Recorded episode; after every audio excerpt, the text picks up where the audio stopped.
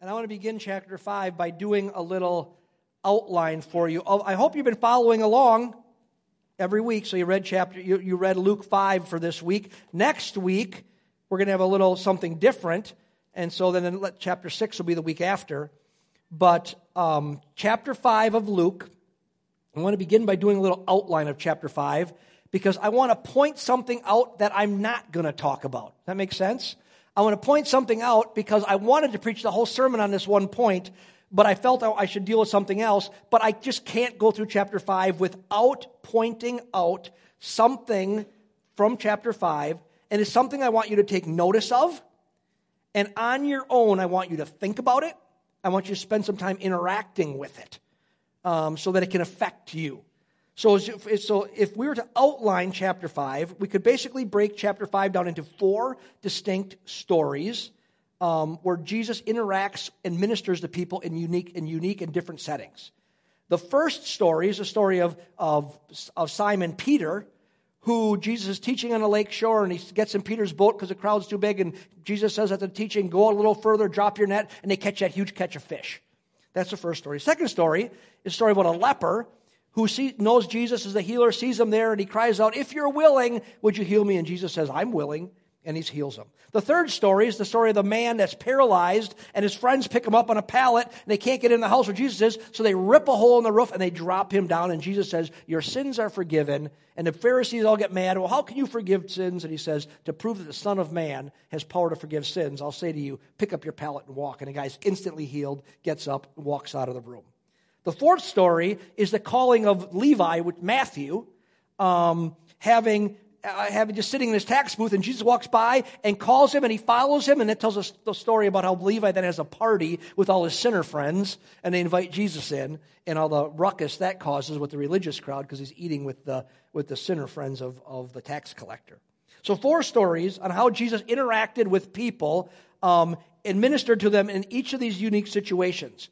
Now, the reason I'm pointing it out is because right in the middle of the four stories, there's a short commentary about Jesus, two verses long, verses 15 and 16. And there is something in these commentaries that I want to point out to you so you can consider it, that you'll circle it and you'll come back to it maybe this afternoon and you'll just sit with it for a while and you'll allow it to speak to you. And verses 15 and 16 say this But the news about him was spreading even further. It's about Jesus and large crowds were gathering to hear him, and he healed uh, and to be healed by of their sicknesses.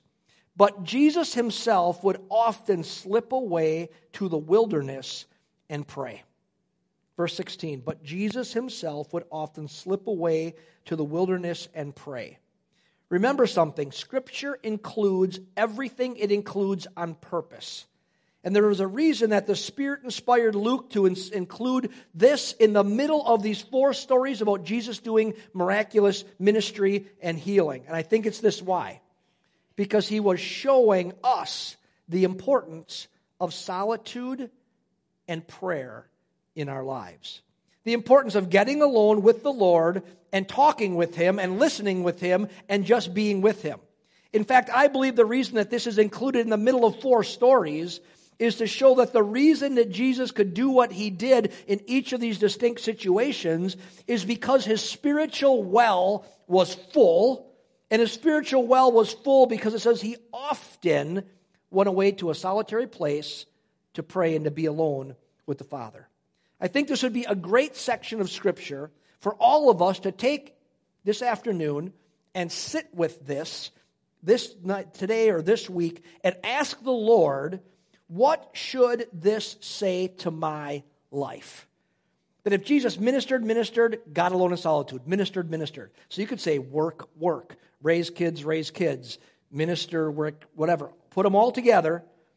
That in the middle of it, it says something that the Spirit had Luke include that Jesus often got away in solitude and prayer. Matter of fact, it didn't say he often went to big charismatic church meetings. He did be in the crowd and do ministry. But what it pointed out is that he often got alone with the Father and talked to the Father. And I think what I want you to think about is what should this example say to you and me about how we can have full wells to face whatever we face? Right? So I would say this, because some people have come up to me in this last couple of minutes and said, uh, you just need to leave. And I appreciate it and I understand it and, and it makes sense. But I'd say this how can, you, how can you just walk through things when things are messed up and not know what to do? Because you've been, because this week, Monday, I spent all day in solitude with the Lord. How do you go through things and not overreact and, and react badly? How do you do it? How do you minister to unique situations? Not that my well is like Jesus, but the key is that we often are alone in solitude with the Lord. And that fills our spiritual wells up. And from a full spiritual well, then we can give out. But you know what? You can't give out what you don't have. That makes sense? So that's, that's a freebie, not part of the sermon. And so I want you to, to, to circle it and come back to it this week and ask the Lord, what does it say to you? Not what Mark say, what does it say to you? Is that a deal? All right, so let's move on. So in chapter 5, we have these four stories um, with this commentary about Jesus' practice of solitude and prayer in the middle of it.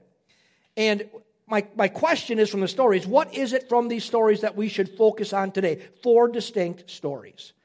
Well, there's something that I want us to see that is in two of the stories that brings up a question that is really important for each and every one of us in this room. Every one of us in this room, the question is. And the question is this Where are you in the process? Let's say this together. Where are you? Where are you in the process? In the process. Where are you in the process? I want you to file that away and think about it and say, what does it have to say to me? Where am I in the process? Now we're going to come back to that, and you're going to understand what I mean about that in a few minutes. So let's read part um, part of the first story. We're going to look at two stories today. Let's look at part only of the first story, and then we're going to read all of the second story. So look at Matthew chapter 5, we're going to look at Levi's story. Remember, this is Matthew. Levi is Matthew um, story, verses just 27 and 28. So, ready? 5, 27 and 28. After that, he went out and noticed a tax collector named Levi sitting in the tax booth, and he said to him, Follow me. And he left everything behind and got up and began to follow him. And we'll stop right there. Now, this is an amazing story to me. Maybe one of the most amazing stories to me in all of the Bible. And maybe it's because what it doesn't say, because maybe there was more to it that isn't included, but maybe not. This is why it's amazing to me. Here we have Levi, a tax collector, who is hated by his, he's a Jewish man who embezzles money basically from his own people to serve the nation of Rome, to collect taxes, and he's working for the Romans. He's sitting in his tax booth, and he's extorting money from his own people for his own gain. He's hated, kind of a man without a country. And Jesus walks by, looks at the guy that everybody despises, and says, Follow me. Now, that's not the amazing part to me. The amazing part is that it says, what is, what's Levi's response? He left everything behind and followed Jesus. We know from Scripture that Jesus renames Levi Matthew, and Matthew that day begins following Jesus, and he names him Matthew, and he becomes one of the twelve of the inner circle, and eventually he is martyred, history tells us, for preaching the gospel. This guy who was in a tax booth one day, Jesus walks by, says, Follow me. He follows Jesus keeps following him through his life, ministry, life, death, resurrection, keeps following him, and eventually is killed for his faith. Jesus walks by and just says, Follow me. And Levi leaves everything behind his job, his possessions, his position, everything, and he follows Jesus until he is martyred. Well, that's an amazing, miraculous story to me. Total life transformation from an encounter with Jesus. And I want us to understand something.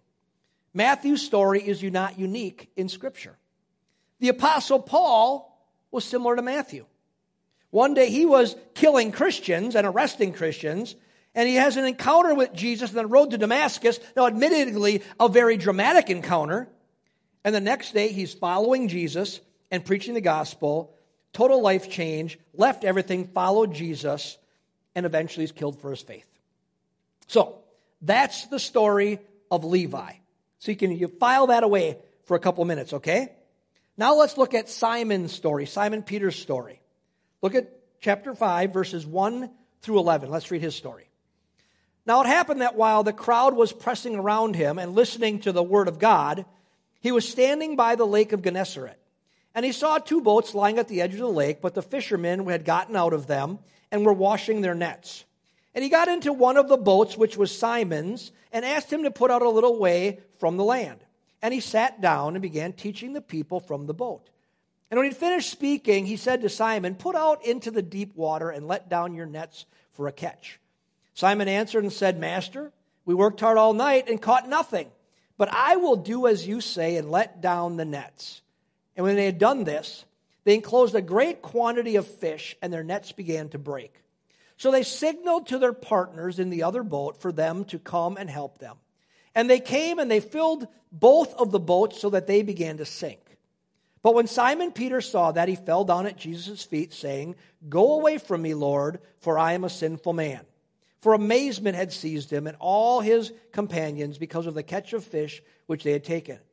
And so also were James and John, the sons of Zebedee, who were partners with Simon. And Jesus said to Simon, Do not fear. Come now.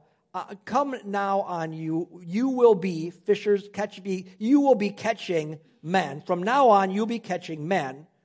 And when they had brought their boats to land, they left everything and followed him. Now, notice something about this story compared to Levi's story. The outcome is exactly the same. They left everything and followed Jesus. But I want you to notice something in the Simon story that's not in the, Luke, in the Levi story, and maybe it's just excluded, or maybe Luke, Levi's story was a little bit different. But in, in, in the story with, with Simon, we notice a process taking place. In his case, he goes through a process very quickly, but he goes through a process. And, and this is what I think is important. I think it's really important to recognize the process that's delineated from Luke in the story of, of, of Simon Peter, because I believe it's a process that we are all to go through. We are all going through. And I believe that many of us in this room today are actually at different places in the process. Where someone would want to say maybe everybody's on the end of the process, I don't buy it. I think we're all at different points in the process. And I want to help you to understand the process. And I want to see, I'll help you see where you could go in the process and to see the, the best possible end result of the process. So let's look at the process that Simon Peter goes through, okay? And what I want you to say is, where am I in the process? So, point number one of the process, first step. We're going to call it investigation. What do we find Peter doing in the beginning of the story? Washing his nets. He's working. He's a fisherman. He owns a commercial fishing business. And Simon Peter, at the end of a long night, he's, so he's been up all night because that's when they fished. He fished all night long, came in, didn't go on, didn't work. They had to wash their nets, clean them so their nets would keep on, would, would last longer. He's doing his job. He's washing his nets, or they're washing the nets. And along comes Jesus with a crowd of people. He begins to pe- preach. The crowd's so big that they're getting pushed to the lake shore. So he gets in Simon Peter's boat and they go out a little bit further so Jesus can teach. And it says in the text, the crowd was pressing around Jesus and listening to the word of God. Peter was one of those in the crowd. He was listening to what Jesus said. In other words, he was investigating what this guy, who this guy was, and what he had to say. Peter had obviously heard the stories about Jesus already because they lived in a very small community and mobs have been following them and people are being healed and thousands are being fed with small amounts of food and they're all hearing it. It's this huge buzz. So he had obviously been hearing all the stories and here comes the teacher and he's teaching. So Simon Peter listens. And we have to imagine, as a good Jewish man, he was wondering who is this man? Is this man a prophet? Is he the Messiah? Is he for real or is he a, is he a phony? Really, I think he's asking the same questions that we ask when we hear about Jesus. We ask, is what I'm hearing true? Is there really a God? Is Jesus really God? What does this mean for me? And a lot of times Christians make the mistake of thinking people shouldn't ask those hard questions. Their kids are raised up and they think, oh, don't question what I've taught you. No, investigation is the beginning of the process. When we hear claims about Jesus, the natural response is to ask questions. What does this mean for me? That's what Peter was doing. That's what the crowd was doing. That's the first step in the process. It's hearing the claims of Christ and saying, but is it true? What's it mean? What's it mean to me? That's the first step. Then comes the next step. He goes from process to what? To an encounter. He goes from the process, from the, from the investigation rather, to the encounter. Simon is in the boat with Jesus, and Jesus finishes his teaching and tells Simon to go out into deeper water and let down his net. And Simon knows it's a total waste of time. It is, it's a total waste of time. He has fished all night. He's a professional fisherman. He's fished all night without catching anything, and he knows it's not the right time and not the right place to catch fish, but he listens to Jesus, says, Okay, master. He knows he's a teacher. Okay. Um, and he goes out a little further and he lets down his nets. And what happens? He catches this enormous catch of fish, so large that two boats fill up and they actually are sinking because they have so many fish. Now, notice what happens. Peter turns his attention away from the fish, this massive fish, the thing that he's been focusing his whole attention on and his life on, and he hasn't slept all night because of, because he needs to catch fish to make money to pay the bills. And he turns his attention away from the catch and he turns it on to Jesus. Look back at 8 and 9, verses 8 and 9. Then Simon Peter saw that and he fell down at Jesus' feet, saying, Go away from me, Lord. Notice earlier he called him master. Now he calls him capital L Lord, Lord, for I am a, sin, I am a sinful man. For amazement had seized him, and all his companions began, uh, uh, him and all his companions, because of the catch of fish which they had taken. In this moment, Peter has an encounter with who Jesus really is. Before he's just a good teacher, he's a nice rabbi. But it says amazement seizes him, and what's he call him? Not master, not teacher, Lord. He calls him Lord. Friends, this is such an important thing to understand. And hear what I'm going to say right now, because it might mess with you a little bit. People don't become devoted followers of Jesus because of education and theology. Education and theology are super important. It is, I wouldn't have so, spent so much money in my life and currently spending so much money in my life getting education if I didn't believe it was important. And we wouldn't have a church that's highly functioning in its education to all of you through our, through our formation classes. But people don't become fully devoted followers of Jesus because of education and theology. They don't come become fully devoted followers of Christ because somebody proving to them that Jesus is the fulfillment of prophecy or any such thing like that. People follow Jesus as a result of an encounter. In that moment, Peter's eyes were opened to a new truth Jesus is Lord. Now, that encounter can come through education, that encounter can come through theology, but the encounter is essential when a person recognizes something in their spirit Jesus is God, Jesus is Lord. He encountered Jesus, he met Jesus. And friends, this is still the case today. Obviously, we don't get to go fishing with Jesus, although I wish I could go fishing with Jesus and see him produce large catches of fish by saying, Mark, cast over there instead. But like, no, no, no, Jesus, the fish are in the weeds. No, Mark, go cast over there. I want to show you that I'm God. We don't get that situation today. But he is still just as real by his spirit.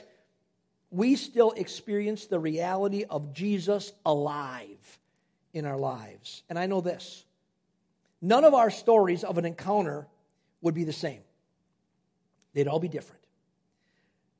But if you are a follower, a devoted follower of Jesus, there was a time when you experienced something of what Simon experienced. You recognized Jesus for who he really is. And you went from, he's somebody I'm investigating, to, he's Lord. It's a mystical thing. It can't be bottled up. It can't be manufactured, although a lot of churches try. But Jesus still makes himself real to those who investigate him. It might be through some spiritual encounter. It might be through some kind of some internal revelation. It might be through studying scripture and listening to a sermon. but we have an experience that goes beyond education. It goes beyond just the brain and the mental, and it's mystical and it becomes real, and we realize Jesus is real. Jesus is who he says he is. Jesus is God. There's an encounter, and you walk away knowing that Jesus is Lord. Never, it doesn't say you're never going to question again, but you know you have an experience. Something in your knower knows. Now, the next part of the process may almost be simultaneously with the encounter, and it's this it's self um, realization. Self realization. Look what Simon saw. When Simon saw the truth about Jesus, he also saw the truth about himself. What's he say? Go away from me. I'm a what? I'm a sinful man. When we have a real encounter with Jesus, we recognize that we are lost and in need, and we need the help from the Lord. Listen, church, that is the position from which Jesus will always respond to us. When we recognize our need in light of who he is, and we say, Help. In one of the other stories in Luke chapter 5, that's exactly what we see. That's what the leper experienced from verses 12 through, through 14. That's what the leper experienced. You know, the leper, you know, he was in a desperate need. Literally, his flesh was rotting away from his body. He was shunned by society. He was completely desperate. And he calls out to Jesus. He didn't say, Hey, Jesus, preach me a sermon. He said, Hey, Jesus, if you are willing, I know who you are. You can make me clean. I know I'm desperate.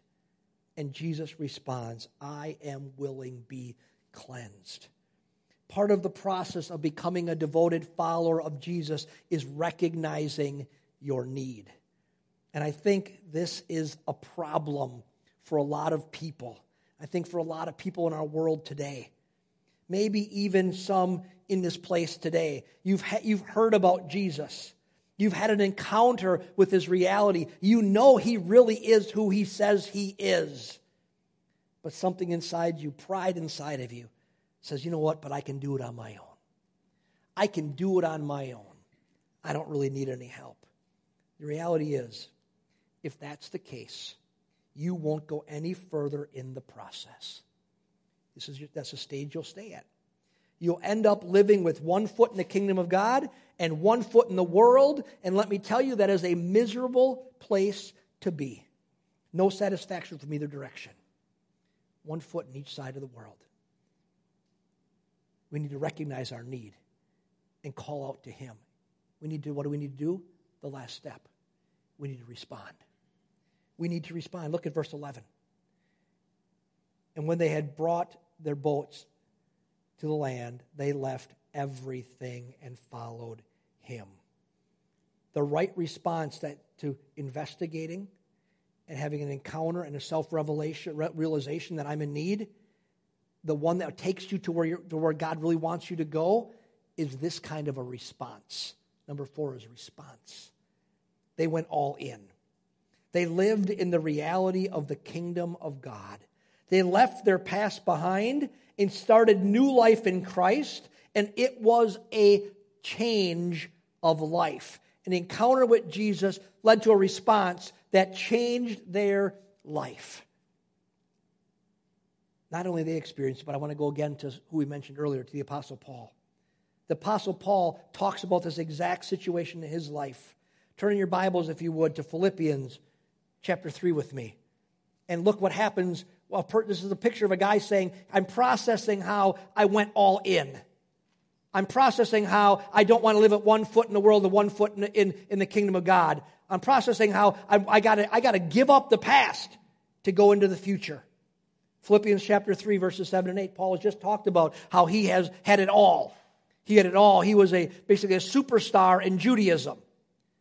In verse 7, he says, But whatever things were gained to me, those things I have counted as loss for the sake of Jesus Christ. More than that, I count all things to be lost in view of the surpassing value of knowing Christ Jesus my Lord, for whom I have suffered a loss of all things, and count them but rubbish, so that I may gain Christ. Once you go all in with Jesus, what he's showing us, what Matthew showed us and Peter showed us, is that the rest of the things in this world really begin to lose their value. Paul says this he said, I count them all as garbage. He is saying life with Jesus is so much better than anything this world can offer. That's the end goal that, that, that the Lord has for us. He's saying, come along the process. A lot of times we stop short. We stop short and before going all in with Jesus, which means giving up some stuff, giving up some way of thinking, some, some activities, some, some engagements, some value systems, which these guys gave it up. Think of Levi, man. He gave everything up. Think of Peter, he gave everything up. But they went all in, and when they went all in, they, fi- they found what, what was the gift that God offered to them life abundant. Can you see the process? Investigate, encounter, real self realization, and response. And my thought for us today as we're closing is can you see the process in your life? And can you be honest about where are you in the process?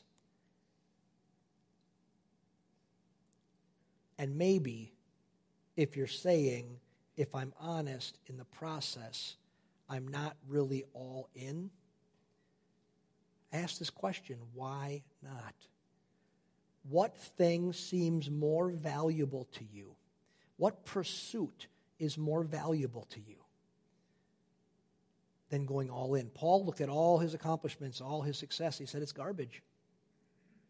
Doesn't mean we got to He's not saying here sell everything and live in a hole in the ground and have. It's not what he's talking about at all. He's just saying all those value systems, all that stuff, all those things that I used to pursue, they're no. I don't. They don't have value to me anymore. He says all has value now is is knowing Christ. So the question is, what's holding us back from going all in? What we see here from from Levi, from their his life story, and Peter, his life story is that real life is lived in response. They left everything and followed Jesus, living Jesus' way from that day forward. I thought long and hard about how to end the sermon with saying all this today. And this is how I want to end. I'm gonna, we're going to end with a couple minutes, about two minutes of silence, except for Pastor Mitch playing the piano. And here's what I want you to do, all of us, in this two minutes.